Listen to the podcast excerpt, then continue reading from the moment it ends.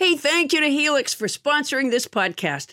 Adam has had his Helix mattress for almost a year now, and he's loving it. It's actually hard to get him up.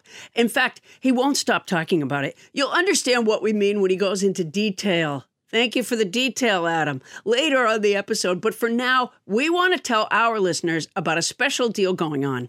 Our Sleepy Time Pal Helix is offering up to 30% off all mattress orders and, as if that's not enough, 2 free pillows for our listeners.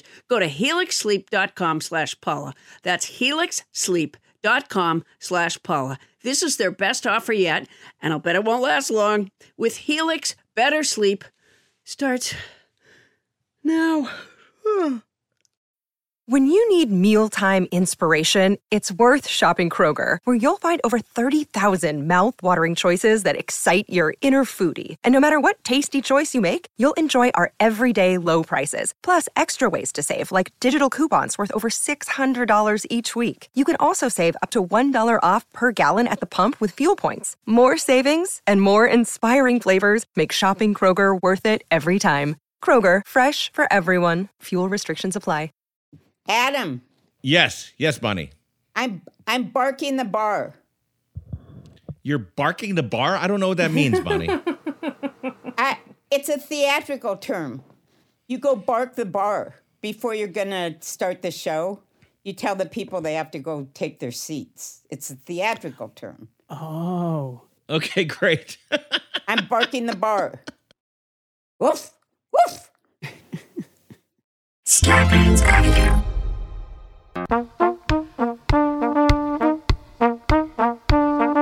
Coming to you live from our houses in Los Angeles, California, it's Nobody Listens to Paula Poundstone, your comedy field guide to life. Tonight, money. Everybody needs it, but absolutely nobody knows how it works. And when I say absolutely nobody, I mean Paula and me. A lot of other people totally know how money works, especially our guest, award-winning business analyst Jill Schlesinger, who absolutely wrote the book on the dumb things smart people do with their money. No, seriously, she did. That was the title. And speaking of smart people, all of us are about to get a tiny bit smarter. It's our potluck info party. I'm Adam Felber, carefully balancing this podcast's metaphorical books, measuring meaning and budgeting bon mots to produce maximum interest. And now, please welcome the woman whose fiscal strategy is to stride into the room with the family fortune and holler, "Put it all on 7, Mama's feeling lucky," only to be told, "Ma'am, this is a Wendy's." It's Paula Poundstone.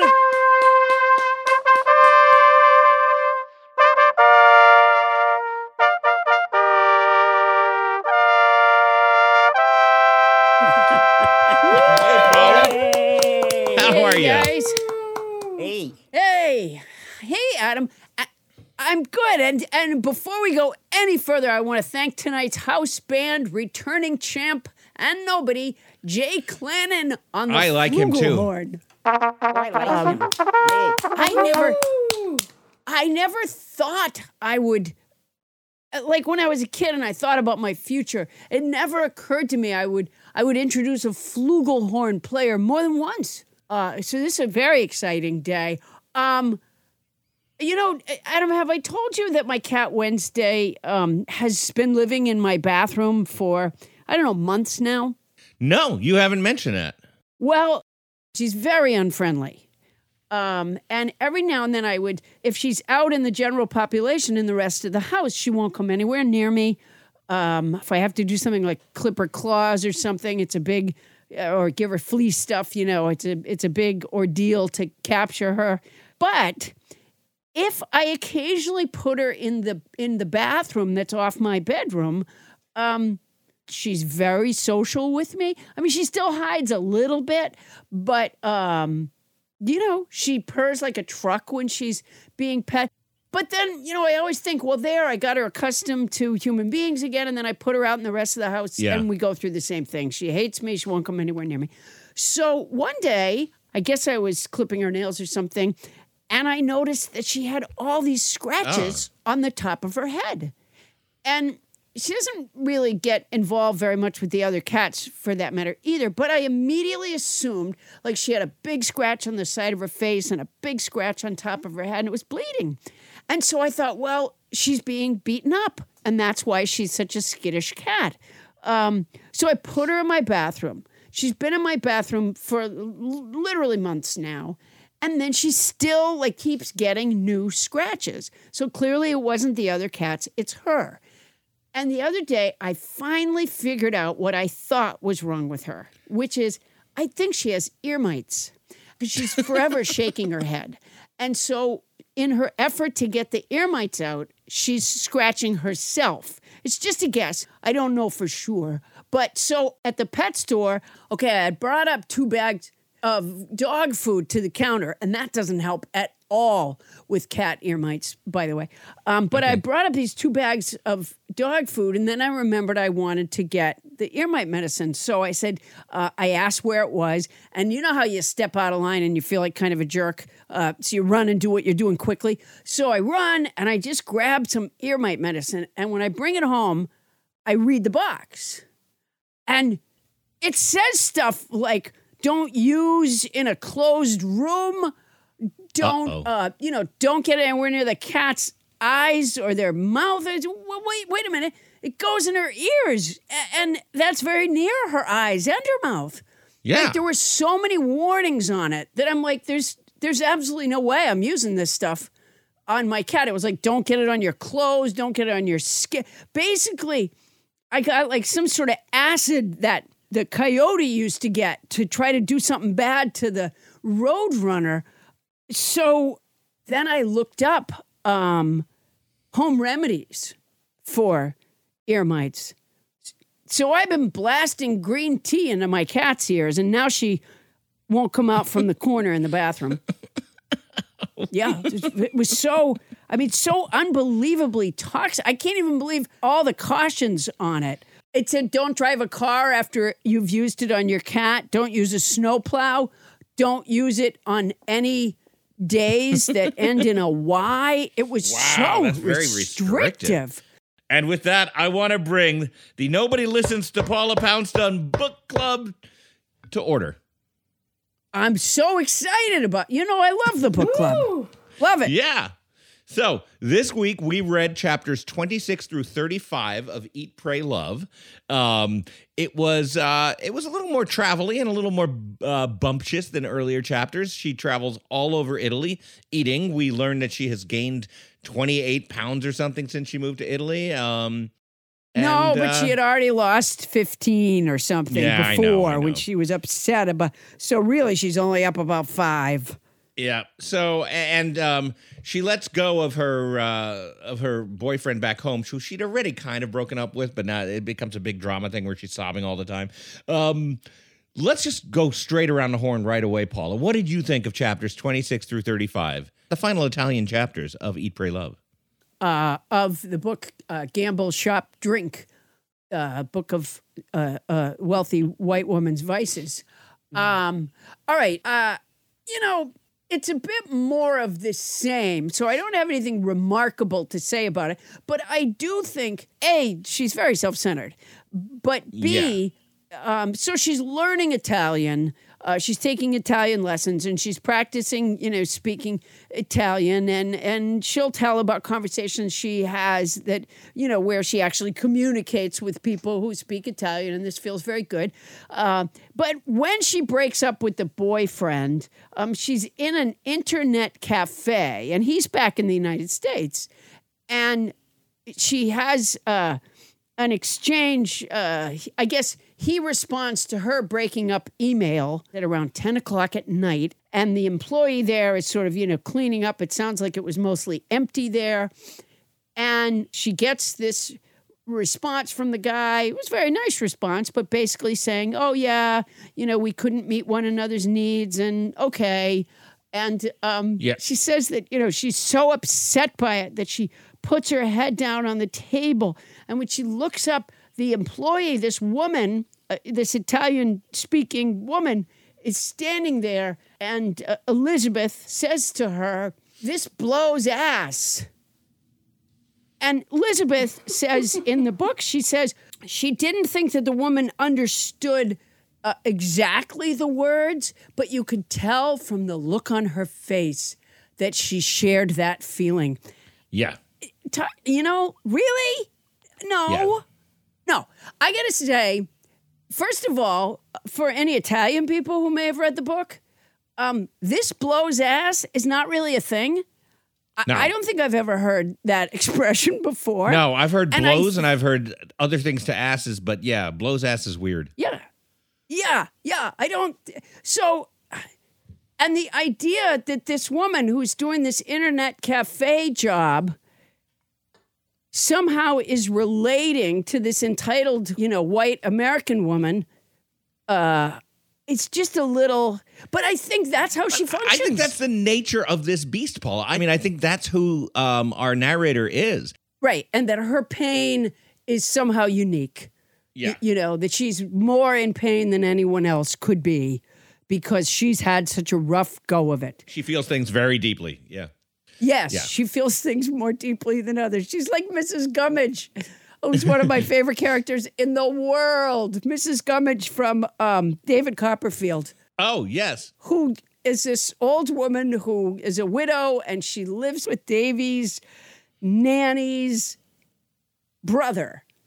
And she always says that she feels that she just won't go out and have a good time. She just sits by the fire, miserable, and she always says, I feel things more deeply than the others. That's this Liz woman. Except for she goes out and does stuff only so that she can have other people confirm that she feels things more deeply than the others. Well, I'll tell you what, Paula. Oh, my gosh. I have gotten so bored with this lady at this point that in my reading this week, I'm fact-checking her. You've broken up with her, too? Oh, you're fact-checking her? I'm fact-checking her all the time. Like it's getting to be a mania for me because it feels like she's making stuff up. And the writing isn't that good. Like in the space of 2 pages, she uses movie star as an analogy twice in 2 different cases. And they're not supposed to relate. She just does, bitch. Yeah. Anyway, she did that.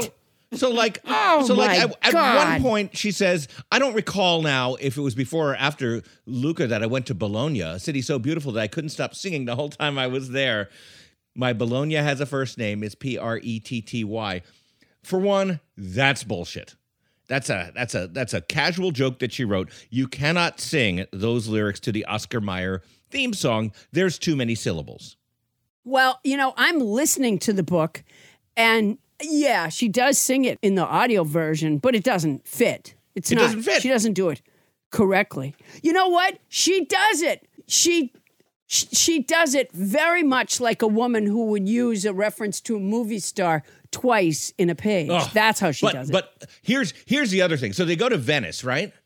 They go to Venice, and it's November, and it's dark, and it's rainy. And at the beginning of the next chapter, she says, I step off the train a few days later to a Rome full of hot, sunny, eternal disorder. And I went, what? It's November. Well, the temperatures in Rome can't be that hot. And do you know what I actually did, Paula? You looked up the temperature in Rome? I looked up the temperatures in Rome in November in 2003 when she wrote this book. Uh-huh. And there was not a single day in Rome that month that got out of the 60s. Wow. And that's not hot, Paula Poundstone. That's not hot. You know what? It's fucking lying sack of shit. Right. She is this close to being in Trump's cabinet. Honest to God. Yeah. My God, it just made me crazy. I'm going to keep fact-checking her. Every time she lies to me, I'm just going to give her another demerit. I'm going to censure her here in the book club. She should be censured. Yes, I move to censure Elizabeth Gilbert. Censure the author of the book that we are reading in our book club. Do I have a second? Oh, I second it. All right, all in favor say aye. Aye. All right. Motion carried. I had no response from Bonnie and Tony. Yeah. I'm defending her sort of this week. Really? Oh, then let's go to you first, Bonnie. Sorry, Tony. I kind of am. All right. Go ahead and tell us about your experience of Elizabeth Gilbert. Okay. I understand, Adam, you fact-checking her, although I don't know that I would want to spend that much time on this book. But this is what I think. Tony's doing it now. Tony's Googling right now. No, I can guarantee it. No, I'm not. I promise. Yes, you are. Yes, you are. You know, right, ahead, it's Bonnie, one of these stories of self-discovery where, you know, you live a certain life that you really haven't questioned.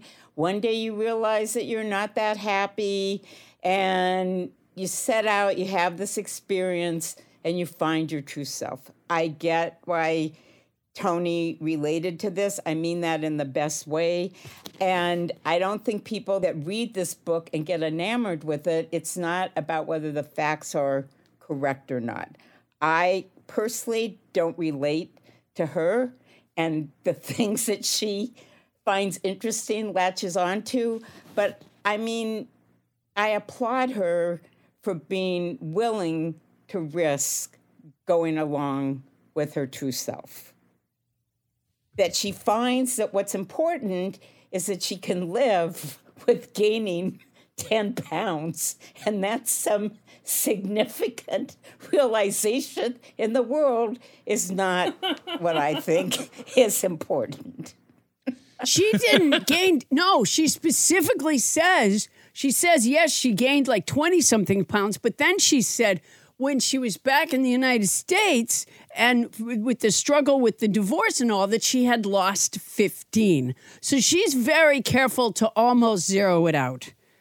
But there was something, I don't know, chapter 30 or something. She said she'd gained 23 pounds. Yep. And she found that it was that people, that she saw what it was about being real in the world.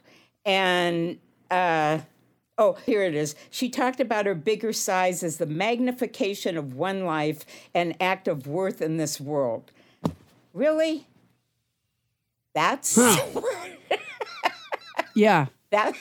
That's what got you to that. But I was going to say, I think it's chapter 34 that she goes with a bunch of friends. They have the big Thanksgiving party at the friend's house.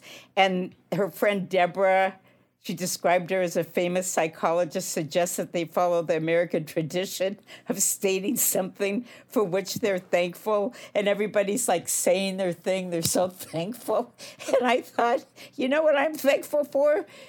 We have 34 less chapters to get through in this book.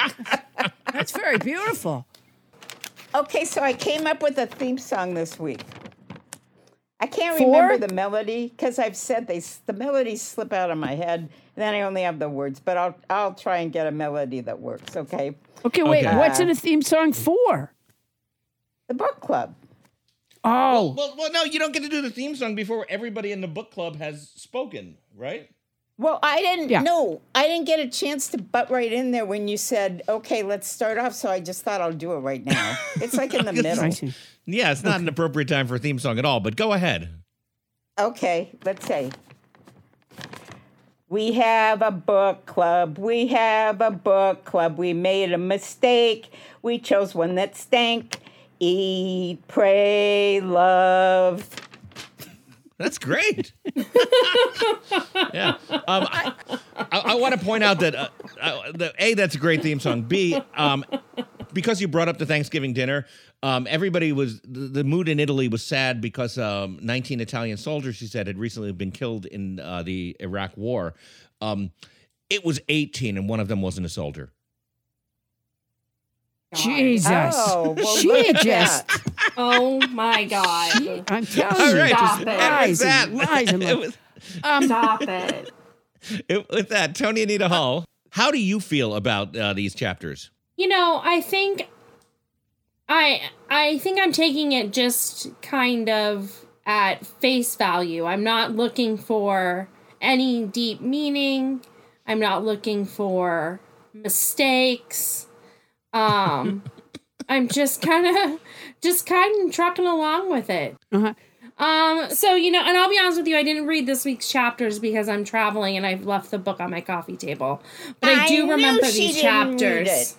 I knew she was bluffing. I could tell when she's bluffing. She already read the book twice. I've read the book 2 or 3 times. So I do remember the Thanksgiving dinner and Luke. Wasn't it Luca Spaghetti's birthday as well? Yes, it was Luca Spaghetti's birthday.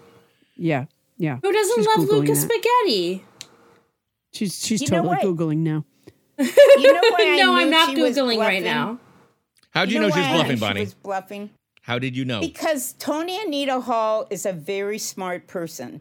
And when she has just a kind of vague answer like that, I know that she's bluffing. All right. Here's what I want to know. So you left the book on your coffee table? I don't think you understand like what a coffee table book is. It wouldn't be Eat, Pray, Love.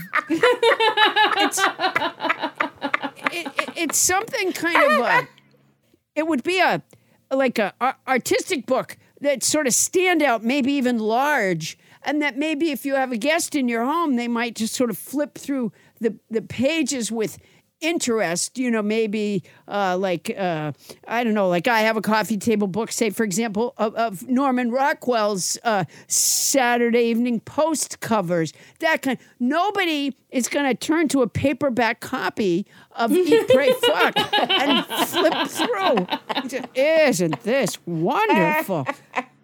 Yeah, that doesn't happen. Gosh, she gained 23 pounds. But she had already lost 15. Oh. Maybe my copy is very large with a lot of pictures. I think we should go to the publisher and see if we can get a coffee table version of the book made with like big. Oh my God. Yeah.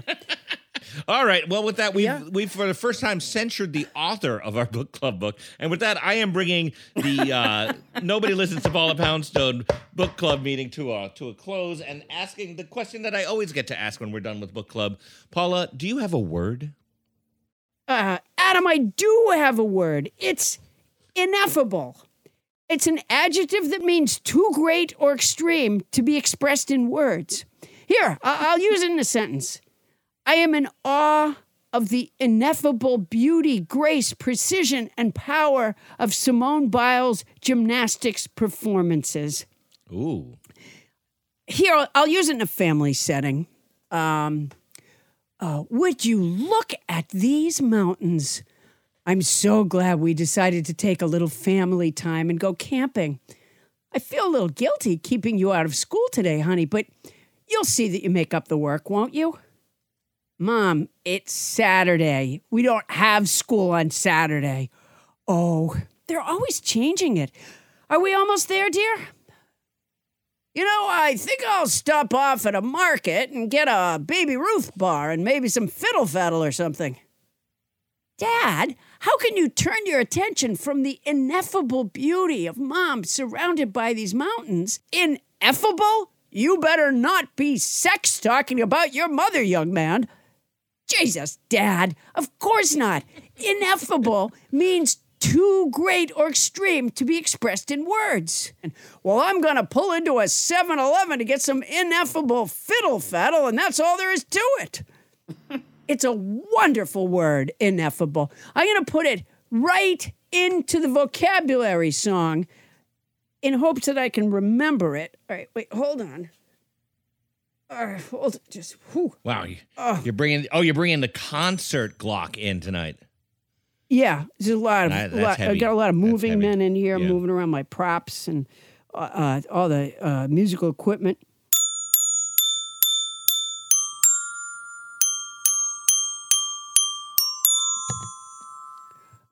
This week's word is ineffable. It's an adjective that means too great or extreme to be expressed in words. Elected officials supporting the big lie are really big turds. Last week's word was nadir. It's a noun that means the lowest point in the fortunes of a person or organization. I'm trapped in an elevator with an evangelical Christian and a nauseated Dalmatian. The week before that, the word was mamsimes. It's a noun that means a traditional custom or notion adhered to, although shown to be unreasonable. No one's mean at Christmas time because it's unseasonable. Going back before that, the word was succor. It's a noun that means help given to someone who is suffering or in difficulty. A fine assist from Jimmy McNulty. And not long ago, the word was pugnacious. It's an adjective that means eager to argue, quarrel, or fight. I'll kick your ass for flying a kite. Let's never forget gallimaufry, which I pronounced wrong until nobody James Hyder corrected me. It's a noun that means confused jumble or medley of things. Hodgepodge, who's podge, hodgepodge. Woo! Hold it, wow. Hold it, hold on. Fellas, if you could just bring that in here, hold on, hold.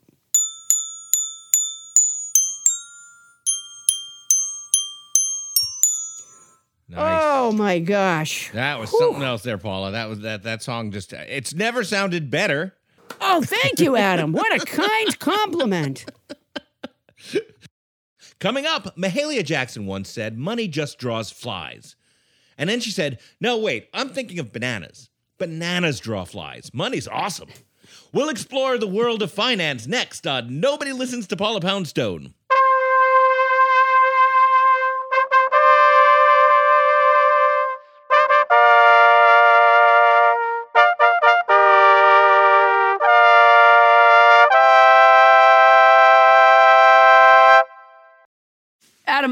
You know, I have a house full of cats and a couple of big dogs. So I have this one cat who every night likes to stand in the hallway and yowl.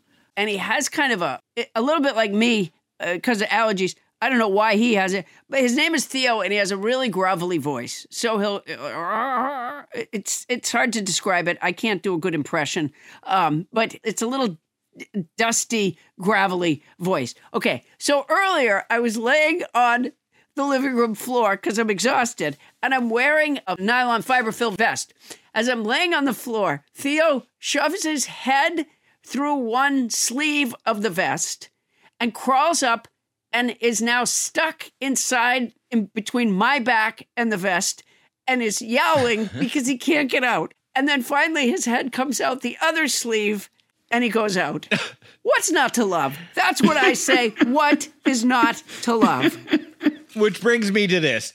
Today's episode is sponsored by the ASPCA Pet Health Insurance Program. Your pet is part of your family. You know that already. And you want the best for them no matter what. But vet bills can really add up. Go ahead, ask me. That's why you should check out pet insurance. And with ASPCA Pet Health Insurance, you can focus on the care your pet deserves and cover what matters most.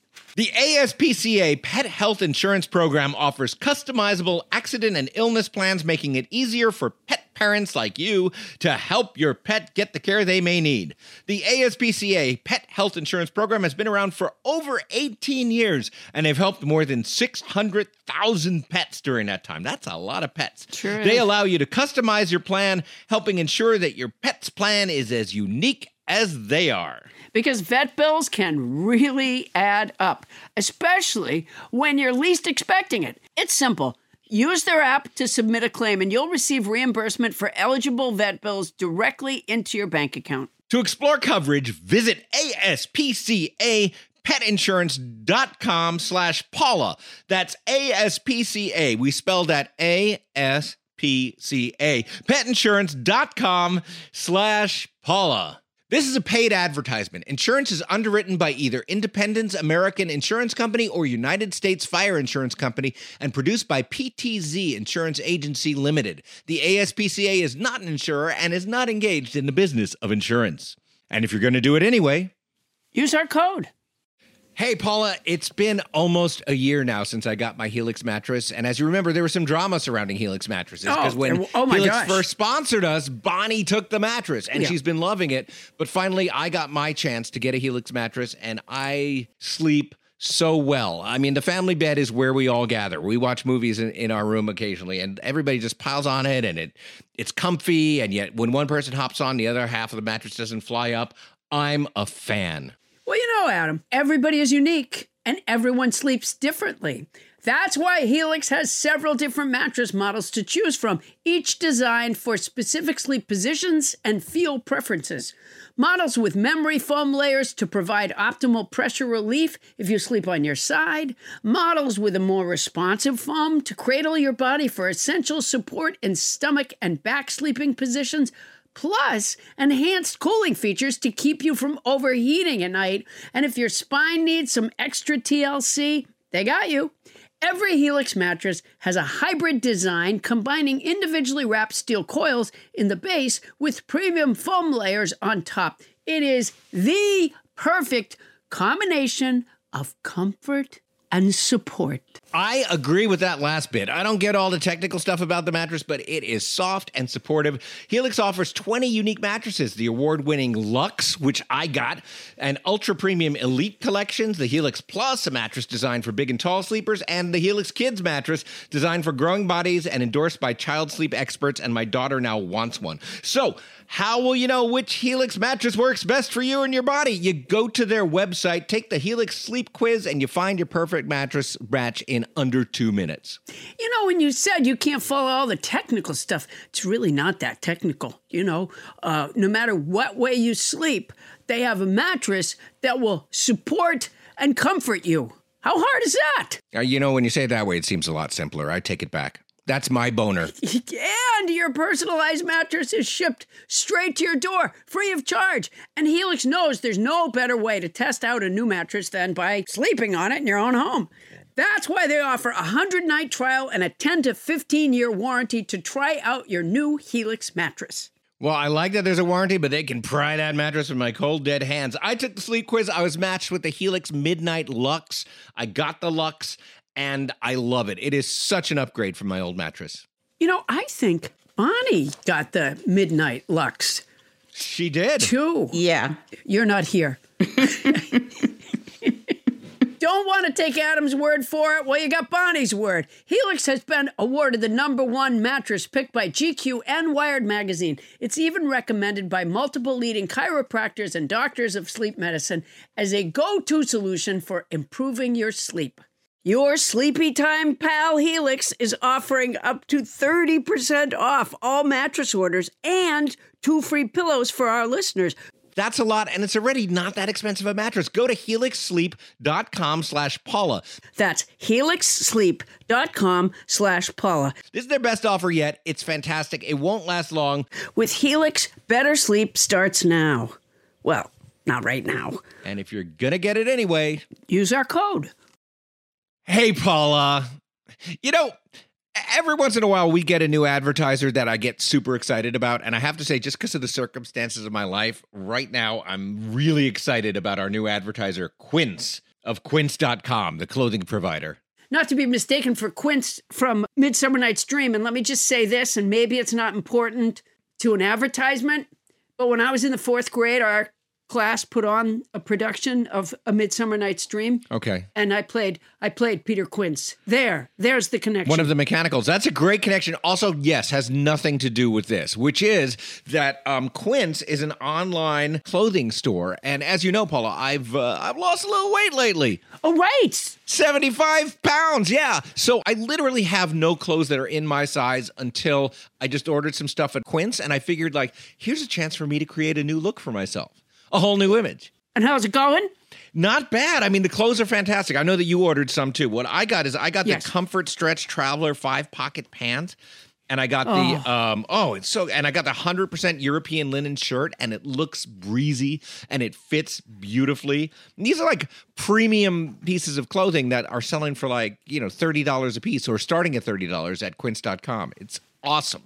I look good. I ordered the brushed lounge jogger. Ooh. And, you know, I put them on when I came back from New York. I pulled them on, and I swear to you, okay, this is not scientific because I was tired already. Right. But they were so soft and so comfortable that, honestly, like right as I got them up to my waist, I think my eyes closed. They're so, it's a softness, it's a kind of softness that I don't think I've ever experienced in a garment, honestly. You know, my drawstring European linen trousers are a little bit like that, too. Like, so comfortable that I just want to hang out with myself. Sure. Yeah. Yeah. And they're European. Keep that in mind. Oh, European. They are so European. And you can get those kind of, you can get washable silk tops. You can get 14 karat gold jewelry and like all these accessories. Quince sells a lineup of timeless pieces that keep their customers looking effortlessly chic year after year. I'm not certain that I look chic, but certainly if I did, it's not going to take a lot of effort. I now look chic and I feel pretty great. And Quince only works with factories that use safe, ethical, and responsible manufacturing practices and premium fabric. It's all good as far as I can see. Is it my imagination or do they cut out the middleman? They cut out the middleman, Paula Poundstone. I love it when they cut out the middleman. That's the thing. They cut out the middleman. That's fantastic. So be like me and Paula. Get warm weather ready with Quince. Go to quince.com/nobody for free shipping on your order and a 365-day returns. That's QUINCE.com/nobody to get free shipping and 365-day returns. Quince.com/nobody. And honestly, I look fantastic. Paula, you won't be able to keep your hands off me. Oh, I can't wait. And don't think that if you had to return something, don't think you're sending it to a middleman because they cut out the middleman. They cut out the middleman. That's quince.com/nobody. And if you're going to do it anyway, use our code. On this day in unremarkable history, Henry David Thoreau said, "Fuck these bugs."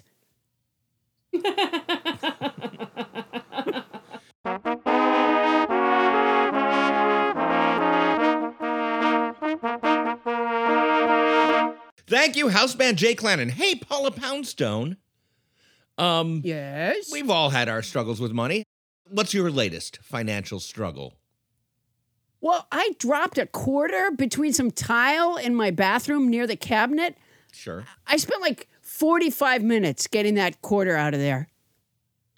Was that cost effective? That's a good question.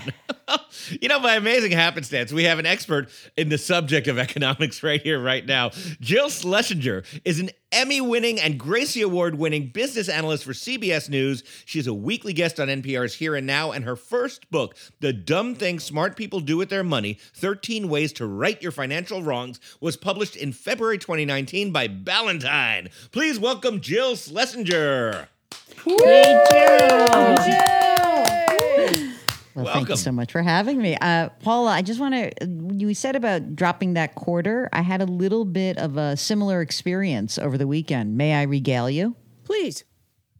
There I am with a bunch of people sitting out ready for the barbecue, you know, maybe a little like sort of nervousness and anxiety. And my girlfriend comes over to me and she says, "I have something to tell you. I was taking an outdoor shower. My ring was soaped up. It fell down through the bottom of the shower. I don't know where the ring is." Oh, oof. No. So I said, "Wait a second. It's got to be there. Didn't go like in the ground forever. We don't live above a sinkhole." So look. Can't find it. Call the general contractor, Kevin. "You got to come over tomorrow and rip up the shower. Jackie dropped her ring. It's going to be a whole mishigas. It's going to be a problem, but we got to get the ring. No problem." And then hours later, I am actually getting ready to barbecue. I see a little glimmer right down in the corner, right next to the barbecue. And what is it? It is a ring. And so there it is. You found your quarter, and we found our ring. Hey, that's a way of looking at personal finance that I am so financially illiterate. Like, here's just one example. You know how they'll say sometimes they'll go, "Well, the stock market isn't the economy." Well, guess what? I knew that. Well, I thought I knew it, but it could have been just a lucky guess. But I never thought that the stock market was the economy. But the truth is, I don't know what the economy is. How would you define the economy? Love big questions. So the economy, a lot of different ways to measure it. But essentially, if you tally up all the goods and services that are sold in a given year, that's the economy, the value of all the things that are sold in a given year. It used to be in the United States, we would make a bunch of stuff. So there was a lot of manufacturing. And that was the driving force of the economy. And then over the last 50, 60 years, we've flipped. Now we buy services and not as much stuff. So if you really look at, say, even if you just said, oh, I went to go get my hair cut, that's a service, right? Mm-hmm. I went to get a massage, that's a service. I went to go buy a new ring, that's a thing, a manufactured item. So mm-hmm. we now, as a country, have a big economy, trillions of dollars that, basically are purchased. 70% of that economy is services, just the things that we buy all the time. 30% is stuff. But put it all together, it's a big number, and we have the biggest economy in the world. Number two, China. We're number two. We're Avis. They try harder. And they're going to become the biggest economy in not too distant future, probably within the next 10 years. China is? Yeah. And listen, there's part of me that thinks it's just that's a kind of a crappy way to measure, like, what is an economy. But it's the one we got. It's, and it's broken up into goods, and then it's also into services, and then there's investment in, like, real estate and imports and exports and all that stuff. And you put it all together, and boom, you get this big number, right? And so when you look at the GDP, which gets reported on a quarterly basis, it can be, $21, $22 trillion. Yikes. And when we talk about the Chinese economy, it's, I think, $14 or $15 trillion, but they're growing much faster than we are. So that's why we're probably going to see them overtake us in the next decade. All right, so Joe, we had a conversation yesterday, my brethren and I.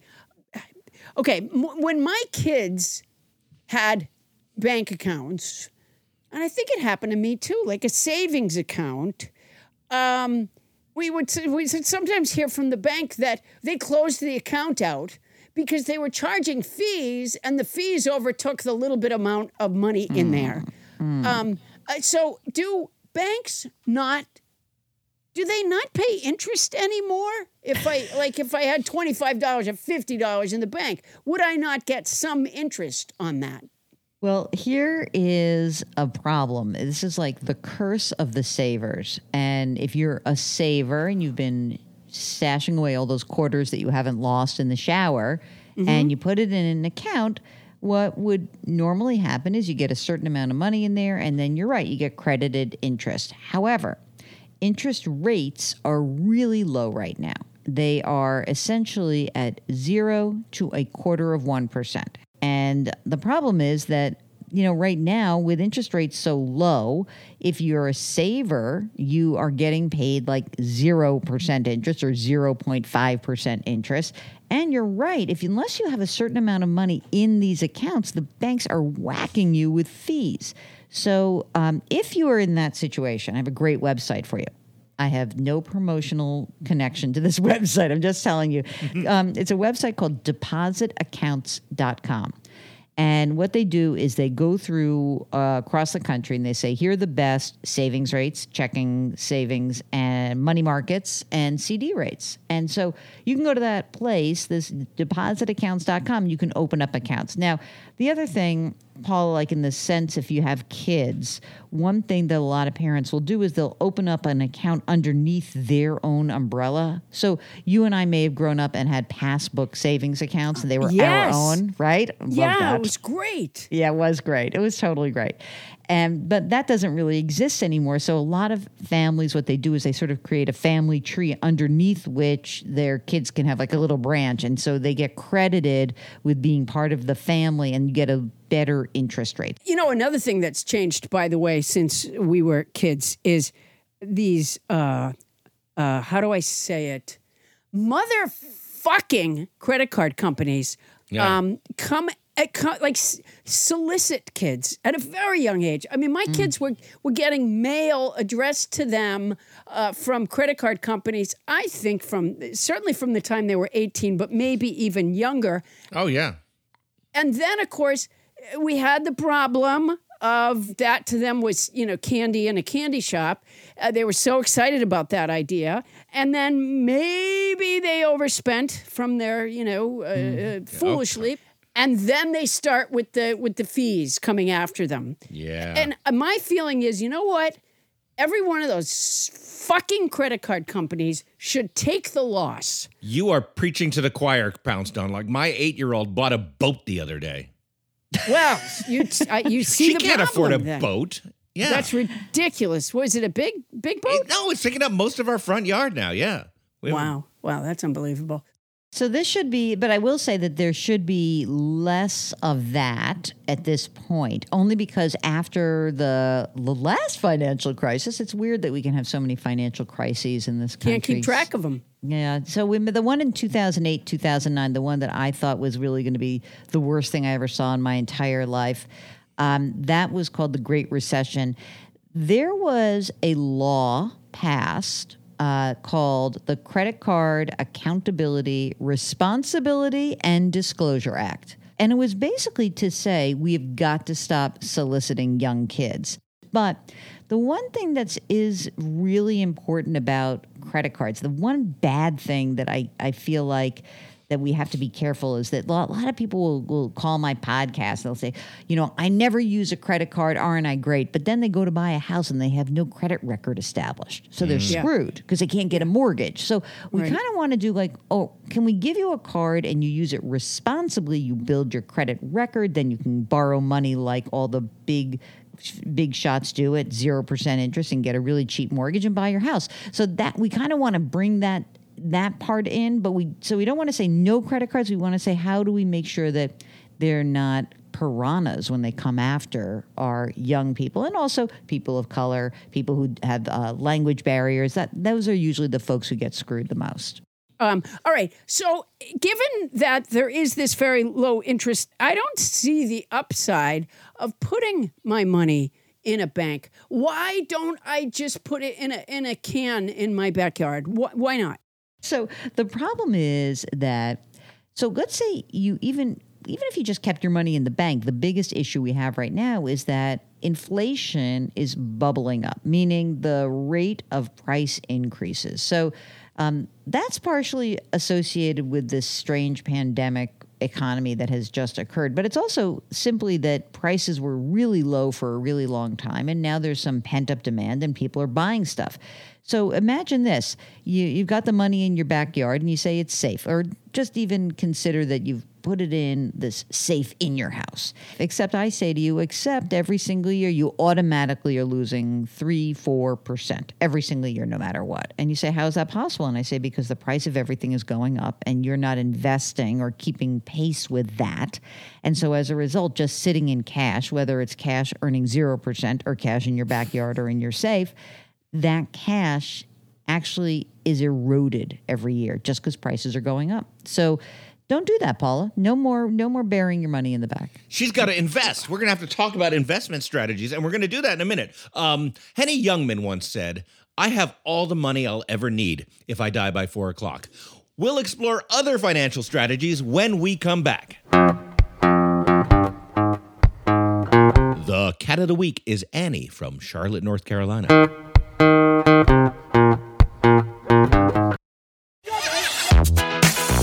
Hey listener, it's Zach Harper, Amin Al-Hassan, and Anthony Mays of Cinephobe. You may be asking yourself, what is Cinephobe? Amin, would you like to fill in the people? Cinephobe is the podcast where Zach and I watch movies that are poorly rated on Rotten Tomatoes and try to ascertain... We're trying to ascertain? Yes. Okay. Ascertain. Whether or not they're accurately poorly rated, or maybe they didn't get a fair shake. Cinephobe, produced by this guy, Anthony Mays. Hey, that's me. I produced this show. I also watched the movies, even though that wasn't included in the description, and I also ascertained.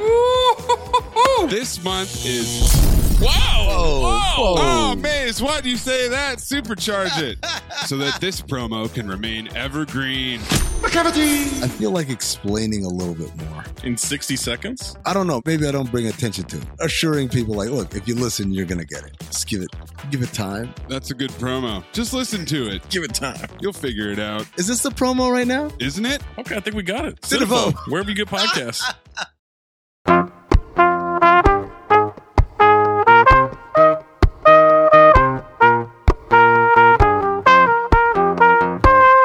And we're back with Jill Schlesinger. Paula, take it away. We were just talking about inflation, Jill. Now, I'm probably older than you. Do you remember whip inflation now buttons? I've always wondered what Gerald Ford thought that we as average citizens would, like, what action was... I guess you could walk into a grocery store and say, hey, that butter cost 3 cents less last week. I'm only paying that. So what this was supposed to do was to raise the specter that we as consumers could do something to curb inflation, when in fact it really wasn't us to do anything about. We had to wait until we had a new Federal Reserve Chair in Paul Volcker, who just basically raised interest rates really high, and that kind of quelled inflation. But, listen, those double-digit inflation days, that's not what we're talking about when we talk about inflation now. So what is inflation? Inflation is just like prices are going up, right? And we don't want too little inflation or disinflation or deflation, because that means you've got a very terrible, sluggish economy. No one's spending any money. No one's doing anything. So we want a little bit of price increases, and we want people to be making enough money, getting enough in their wages, their hourly earnings, to actually pay for those things. It kind of helps the economy chug along. The Federal Reserve, the government's central bank, right now, they have a target of 2% inflation, meaning they want prices to rise, overall prices to rise by about 2% year over year, every single year. And so for a while, we were not even getting 2%. Before the pandemic, inflation was like 1.7%. And you know how you knew that pretty easily? You could see wages stuck, no wages, wages basically middle class and lower wages, just standing still, nothing happening. Mm-hmm. Rich people, very nice with their wages, did very well. They seem to still be doing pretty good. Yeah. This is the old story that my father used to say. It's the golden rule. Those were the gold rule. I was so worried about the rich people. I was worried. They seem to be doing, what a load off. Yeah, me too. Oh, my gosh. It was touch and go for a while there. Yeah, absolutely. Oh, my heavens. So stressful. Yeah, very stressful. I've only seen my earnings go up by, 20, 30, 40, 50, 100%. And the middle class is stuck where they were 40 years ago. So that's great. The inflation problem right now is weird, though. It's totally odd because, let's go back to Econ 101. Who took Econ 101? Raise your hand. Okay, I know you did. My hands are down. Both hands are down. Sit on your hands, Paula. Adam, did you take Econ 101? Macroeconomics, absolutely. Yes. Mm-hmm. Yeah. So, there's kind of two sides to the equation. There's the supply, the amount of stuff that's on hand, and demand, how much we want, right? If you have a limited amount of supply and a lot of demand, what's going to happen is prices go up. So what's the best example of that right now? Cars. Like, we are screwed in the car market. I just looked this up because I have a segment that's airing tomorrow morning. And, the amount of money that people are paying for cars is over the top. Why? Because the supplies, the stuff that goes into making cars is really in the wrong places. These big shipping containers are stuck in the wrong ports. We can't get the stuff here. We don't have enough components to make cars. Right now, the amount of inventory of cars for sale is like a third of what it was 2 years ago. And everyone wants a car because no one wants to get on an airplane. That's why you always got to get the lime green one these days. If you're lucky, you'd be lucky to get the lime green one. You might get the burnt orange one. You'd be sick. You want to know the prices? Wait a second. This blew my mind. I am a numbers geek, but let's check this out. Used car prices reached a record high average of over $25,000 this summer. This is with an average of 68,000 miles on a vehicle. You got to pay $25,000 for a car with $68,000. It's up by more than 20% from a year ago. So those prices, that is bizarre. Like, you cannot believe that prices for used cars are up by so much, and yet they are. And that's probably going to settle down. That will settle down. Wait a minute. Yeah. These used cars you're talking about, do they have beverage caddies? Paula, every car has a beverage caddy now. You know what? That's so important to me. I have to have a place to put my soda, and I prefer it if the passenger has their own beverage caddy, because I'm not that good a host. That's really don't like somebody else. Pretty standard stuff now, Poundstone. Not on the passenger side. No, they're only in that center console. I like the passenger to have their own beverage caddy. Wait a minute. So you don't want two in the middle. You want one on the side for the passenger. well, I need a place for my water and for my soda, and anybody I'm driving needs to have their own section over there. So that could be a lot of what is pushing the used cars into more expensive. Seems doubtful. That could be. Yeah, I mean, it's not just, it might not be just those semiconductor chips that are missing. It could be the plastic cup holders. Yeah, you're right. The beverage caddies. All right, Jill, I interrupted. I apologize. No, I get you. So inflation is like 21% for a car that's used is crazy. But I think there's other things that are starting to come down. And so I get a ton of questions about housing, for example. Like the price of houses, all the stuff that goes into building a house, it's up dramatically, almost 20% from a year ago, just the materials, okay? Wow. So that's insane. So this guy calls me up. I use like this because they find out that I used to be a trader and they say, what do you know about lumber futures? I said, well, you know, I judge it the way I've judged many things that I traded, which is they had the best hours. I think it was 10 a.m. to 2 p.m. That was the whole day for lumber futures. That's the only time you had to work. I said, it's quite volatile. So lumber futures went from, you know, like $300, $400, $500 to... Wait, back up. Yeah. What's a future? So you can buy this thing called a board, right? A board of lumber, right? Mm-hmm, and that's just, that's right there. But how do you, if you're a builder, you want to buy lumber, not just for today, but you want to buy it in the future as well. Mm-hmm. So one of the things that was created, the whole commodities market that was created was a market so that you could lock in prices in the future. Airlines do this with jet fuel. And so it is you pay some amount of money extra just to have the ability to lock in a price for a commodity in the future. Oh. So you could say, like one of my favorite exchanges, you could say coffee, sugar, cocoa. I am a big chocolate maker. I have to buy cocoa. And I want to make sure I can buy cocoa at the right price so I can make a profit. So I'm going to buy cocoa in the future. I'm going to have the right to buy it in the future at a certain price. So it's really like a mathematical equation. It's actually a fascinating part of the trading world. So if you looked at the wholesale price of lumber, it peaked at over $1,500 per 1,000 board feet. So just think, $1,500, okay, is what the price was in May. So someone says to me, I'm doing a home project, remodeling project, or maybe I should buy a future contract now. And that way, what I can do is I'll have this before it goes to 2,000. Mm-hmm. Sounds like a smart idea, right? Does. Maybe. Except the price collapsed over the last 3.5 months and went down to like 400. So why? During the pandemic, people made decisions, the best decisions they could make in the moment, okay? So just pretend, go back in time. Just say it's March of 2020. You're so scared. We're totally scared. We have no idea what's going to happen. You're running a big-ass sawmill. Mm-hmm. And you say, well, you know what? That sucks, but like, who's going to want lumber? The world's coming to an end. Who's going to build a house? Who's going to buy a house? How are we going to sell a house? Mm-hmm. I'm going to shut the sawmill down. I'm going to lay everyone off, and we'll see where we go. And the price of lumber had actually plummeted. And then something weird happened, and the housing market started to take off because a lot of people who were living in cities said, get me the F out of the city. I was not one of them. And let me... buy a house, build a house, find a house, do a home improvement, build an office so I can work from home. Mm-hmm. And all of a sudden, the demand for lumber went sky high. And guess what? Those mills, they take a long time to crank up. It's not like you flip a switch like, I'm ready, let's go. Like, power up, let's go.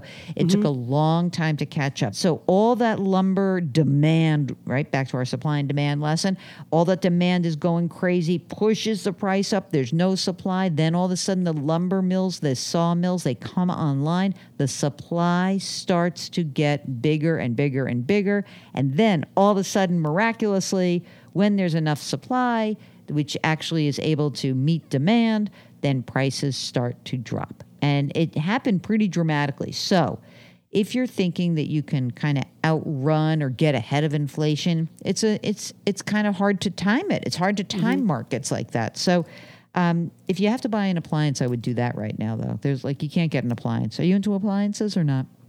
Well, you know, we used to tape at a studio that was right side, do you know that Roger Federer owns an appliance store in the Valley? He doesn't. He does. It's Federer's appliances, and they're, you know, they're slightly damaged. It was Fedders, not Federer. We've been through this a lot. No. He used to practice, I guess, there in his store, just hitting the tennis ball, and it would bang into stuff. And so a lot of the things you would buy there would have little dents in them. No, am I into appliances? No, I don't think I am. Should I be buying appliances now? I have a refrigerator. Their appliances are in very short supply right now. So if you must have the fanciest, best finish, most popular finish, you're going to pay up for that. And so if you are doing a big home improvement project in the next, say, 6 to 9 months, you should order your appliance right now, because it is going to take a long time to get that appliance. Huh. Oh, wow. That's good advice. Mm-hmm. Thank you. Look at that, thanks, Paula. Well, my toaster oven is always on the verge of, like, it, the timer doesn't work, but I just live with it.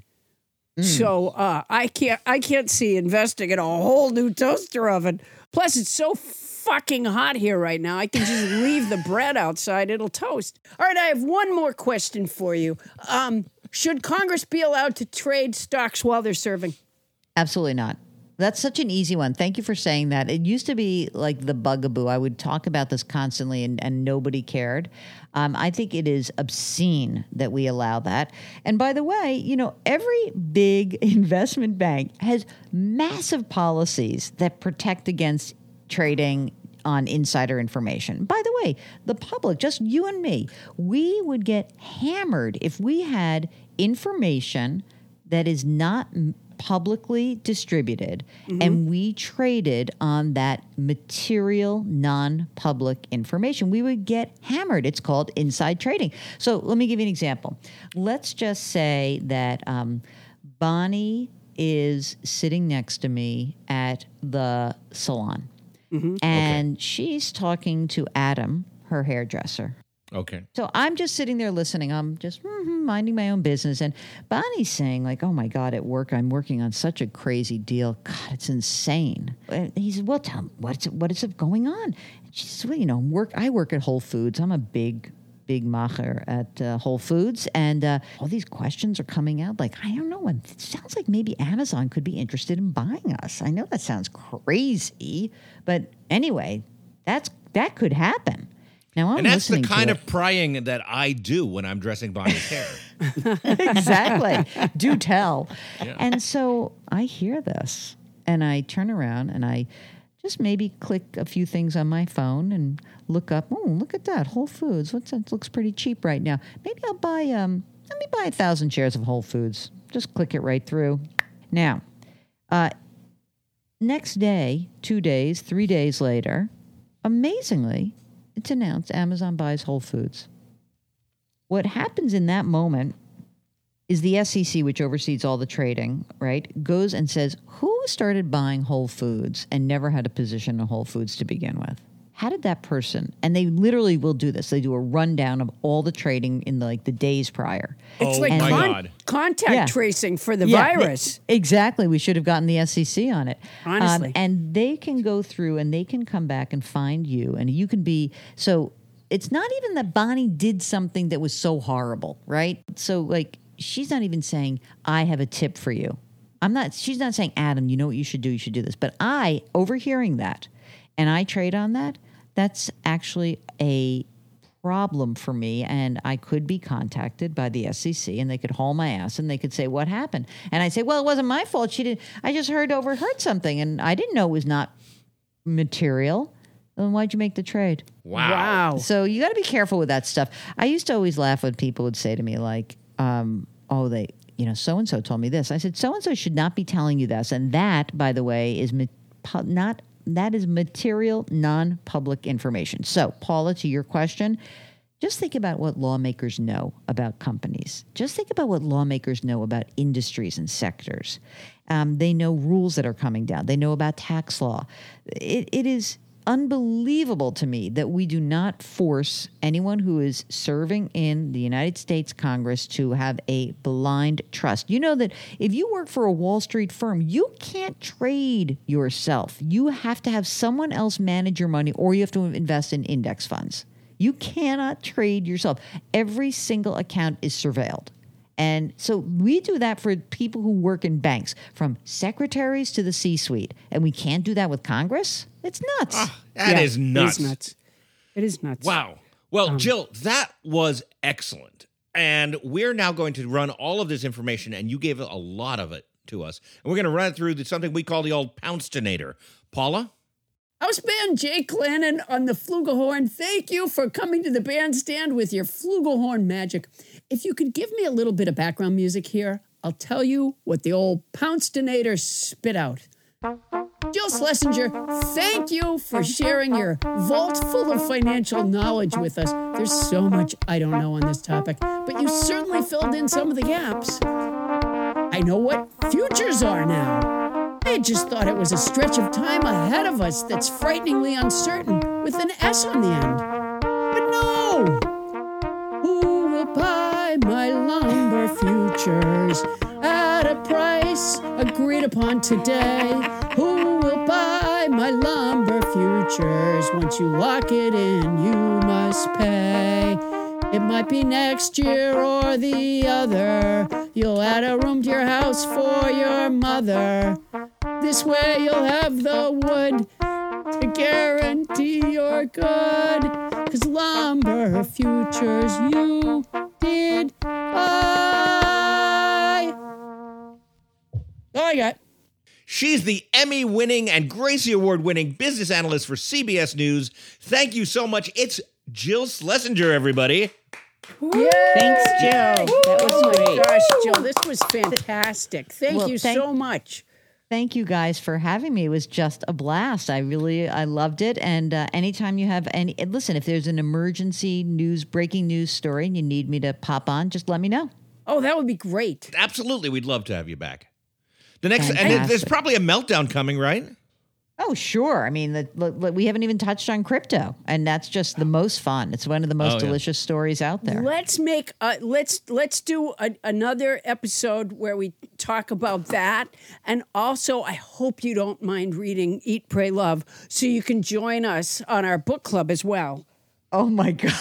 Our stupid book club. We did no Moby offense. Dick first, and now we're doing Eat, Pray, Love. So you can see where we're going with this. All right. I love this. Coming up, ain't no party like an info party, because an info party provides you with valuable information. Okay, you can't dance to it, but our potluck info party is coming up next. It's a potluck info party! Not now, Bonnie. The guest is still here.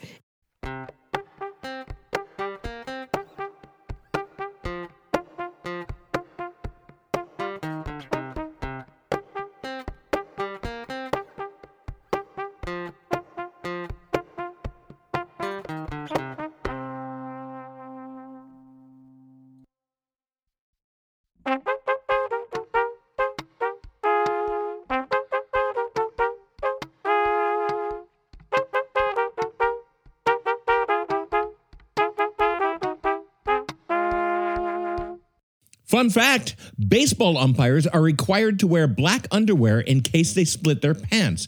No, it's true. This rule has been in effect ever since the 1978 incident involving Joey Nature Boy Palumbo.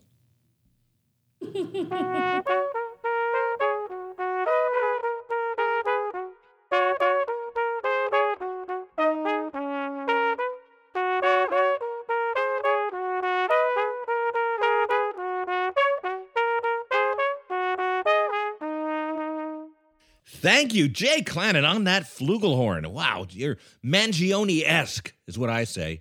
Hey, Paula. Adam, yes. Answer the phone. Wait, what? No, I was answer the phone. I was trying to get your attention for the potluck info thing that we're going to do. Adam, the phone's ringing. All right. Hello? Hey, man, it's me, Mike Bum Bum Butterfish. Oh, hi, Mike. We haven't heard from you in a while.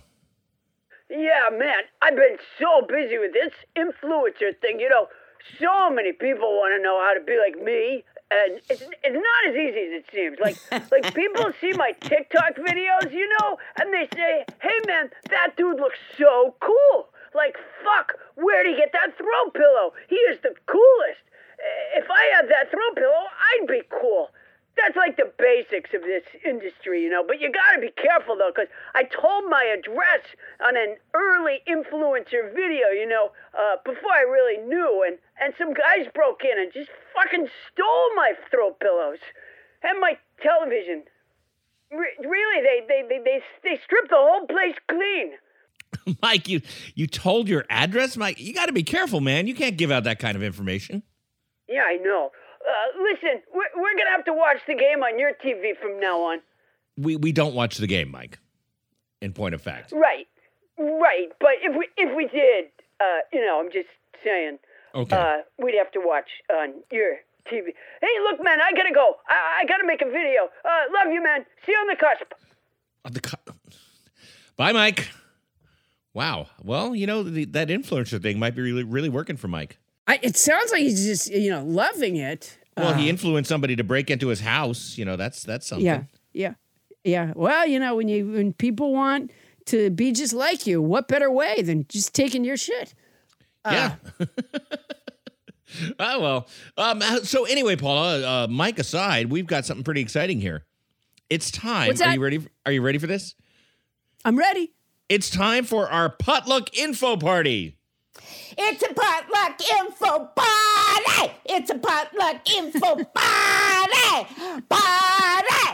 Party! Party! Apparently, wow. In Bonnie's Glee Club, the instructor never even mentioned, like, modulation. No, that started at a furious roar and stayed there. There was no dynamics involved. But boy, that is wow. That was the punk cover of Potluck Info Party. Yeah, I was playing my imaginary guitar. I was moving all over the stage, man. I was into it. All right. So sorry. All right, so sorry that I didn't see that. Potluck Info Party is it's a very simple idea with a very simple theme song, and that is that we each of us bring to the table a piece of information that is interesting. So let's start with Paula Poundstone, because she is this podcast namesake. Paula, what have you brought to Bonnie? Are you panting? Well, that might have put me a little out of breath. Because your mouth breathing directly into the microphone. Okay. All right. Like, I'm trying to introduce Potluck Info Party, and Darth Vader is on the other end of the mic. Yeah, dude. All right. Here's my info that I've brought in my Tupperware. Lay it on me, sister. By 500 BC, Athens and Sparta were the most important city-states in ancient Greece. City-states each had their own government and laws. In Athens, all men who were not slaves could speak at the assembly, given their opinions on politics. Each speaker was timed. This is the part that I find interesting. Each speaker was timed with a water clock. I read this, by the way, in 1,000 Questions and Answers, an essential reference for curious minds. And yet I was still curious. There was no word, however, on if they were allowed to spout lies. Oh. During their political speeches, or if they called other people demonic. I don't know if they did that. We have no way of knowing that. I mean, if they had their own, you know, what's-her-name Stefanik kind of thing, or Marjorie Taylor Greene, I guess they just had the water timer, and everybody could talk, but only until they were sprayed with water. I guess that's how it goes. I've got one that can pique your curiosity. You ready for this, Paula? Yes. Breaking science news. I love doing the breaking science news. And new research just out indicates that there might be a new way to think about and to treat OCD. And, you know, we talked about OCD on a recent show, Obsessive Compulsive Disorder. And it turns out that people with OCD, like when they want to compulsively wash their hands, It might be because they have a different sense of self, an expanded sense of self. And do you know how we figured that out? This is the really fun part. No. By something called the rubber hand illusion. Now, imagine, if you will, some experimenter tells you to put your hand under a desk, and they put on top of the desk a rubber hand, right? And then they tickle that rubber hand with a feather, while under the desk somebody is tickling your real hand with that feather. Well, it turns out if you do that stuff at the same time, your brain gets fooled into thinking that the rubber hand on the table is your hand. And really? Yes, and the way that they determine that you think it's your hand is because they'll do something to contaminate the rubber hand, and your hand will feel the revulsion, the disgust will register in your brain. So they literally drop fake dog poo on the rubber hand, and your whole body goes like, ah, and you really feel it on your hand, and that's what happens. Wow. Yes. I don't see what the first thing you said before you explained with the rubber hand. I'm going to get to that. It turns out that people with OCD, they fall for the rubber hand illusion a lot more easily than people without OCD. Like, I don't have OCD. If my hand under the table was being stroked with the feather not at the same time as the feather on the table, it wouldn't work. The rubber hand illusion just doesn't happen for me. But for OCD people, they perceive the rubber hand as their own hand much more easily. But I don't understand why that would make one need to wash their hands repeatedly. I don't understand why that would manifest itself in OCD behaviors. Huh. I don't know. I think what's being said here is that they're more likely to feel like they have been contaminated by the world and thus need to wash. I think what it does for me, and I do have OCD, but I do not have the hand washing Jones. But who knows? Maybe because there have been times in my life where I've had more symptoms than other times, so there might be a future time where I would have the hand washing symptom. And now I've been cautioned that.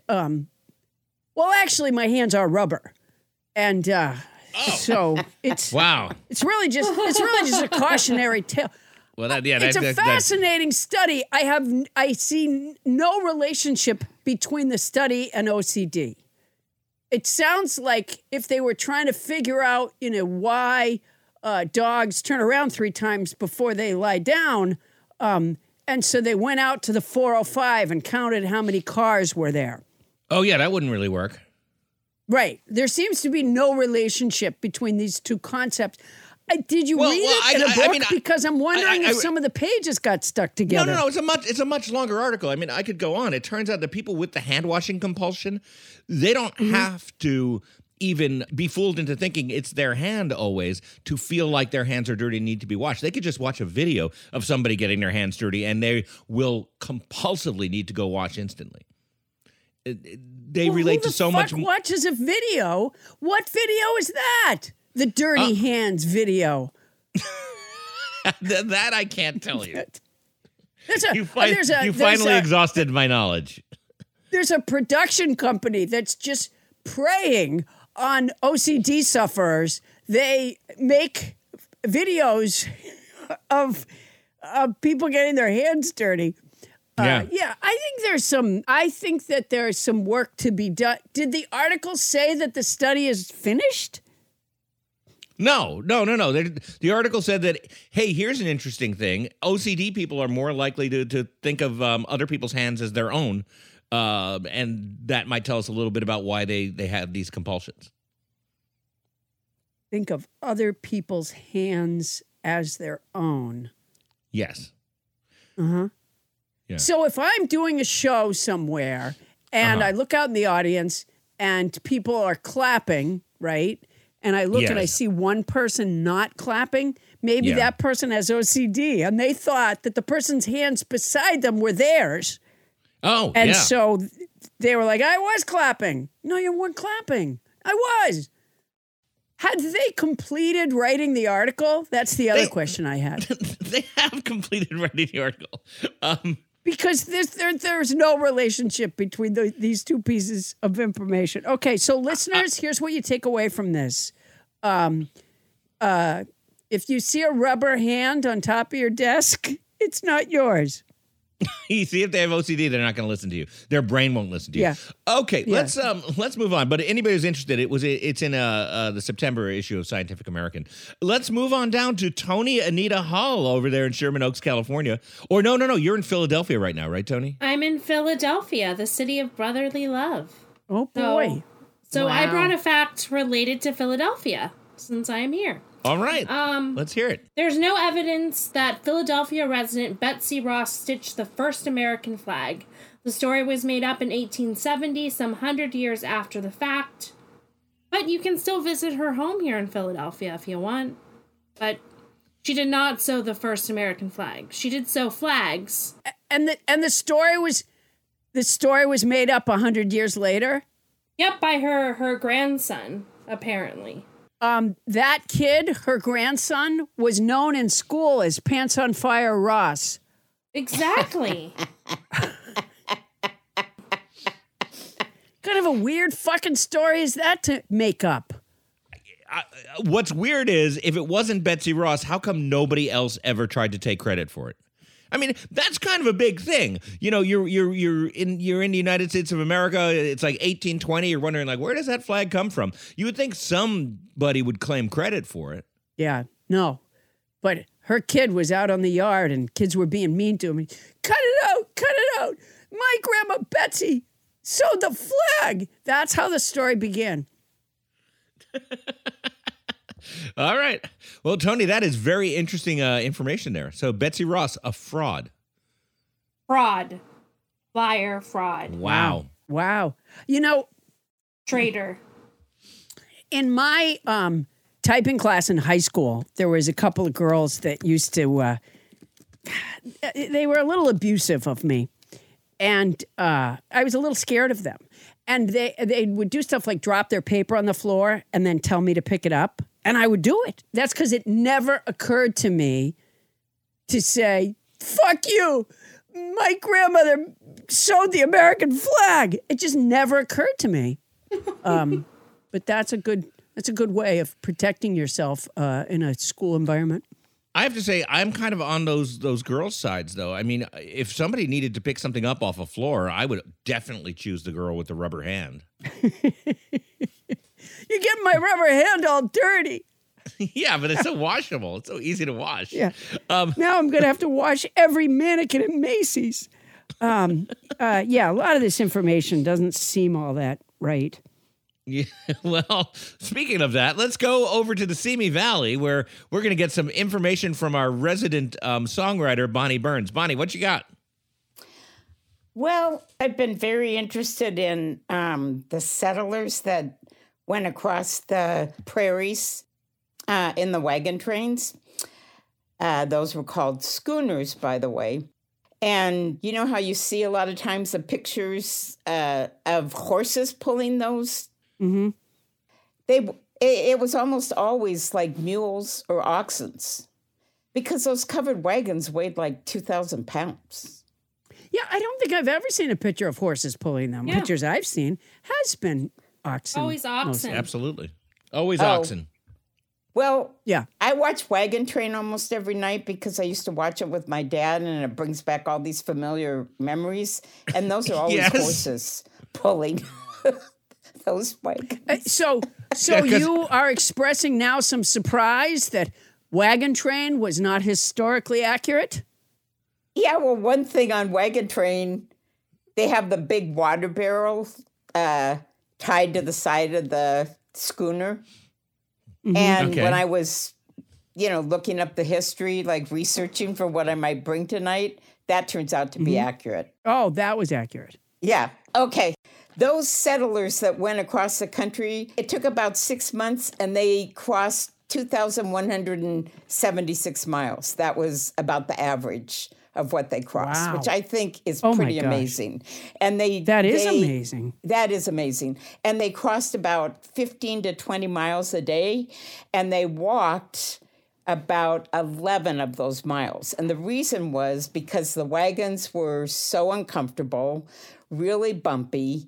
A lot of the territory they covered weren't even like trails. They were just, you know, land that had a lot of ruts in it. And so the people that walked often walked like away from the wagons because they were trying to avoid the dust from other wagons and the dust that got kicked up from the animals. And let's see, what else do I have about that? I guess that's about it. Huh. It's a potluck info party. Party. Thank you. It's a potluck. All right, boy, there's some fascinating information that we've brought to our listeners. Yeah, we really have brought it tonight, but let's bring a little bit more. Paula Poundstone, what's going on in the Poundstone product empire? Adam, due to the popularity of the products and services of Poundstone Industries, also known as Lipstick Nancy Incorporated, we can hardly keep up with the orders. I own part of shit. Listeners can order copies of my book, The Totally Unscientific Study of the Search for Human Happiness, which Kirkus reviews called A Pure Romp, a deeply revealing memoir in which the pathos doesn't kill the humor, delivers more than it promises. Listeners can order it at my website, at the store, at paulapoundstone.com. You can also order my remarkably soft tri-poly blend t-shirt with my self-portrait on the left breast and a memorable quote on the back, which comes in baseball and standard styles, at the store, at paulapoundstone.com. Plus, you can also get tickets on the tour page at paulapoundstone.com to join me for a night of laughter in Chicago on Saturday, October 2nd at the Athenaeum Theater, in New York City on Thursday, October 7th at Town Hall. Whose hall? Town Hall.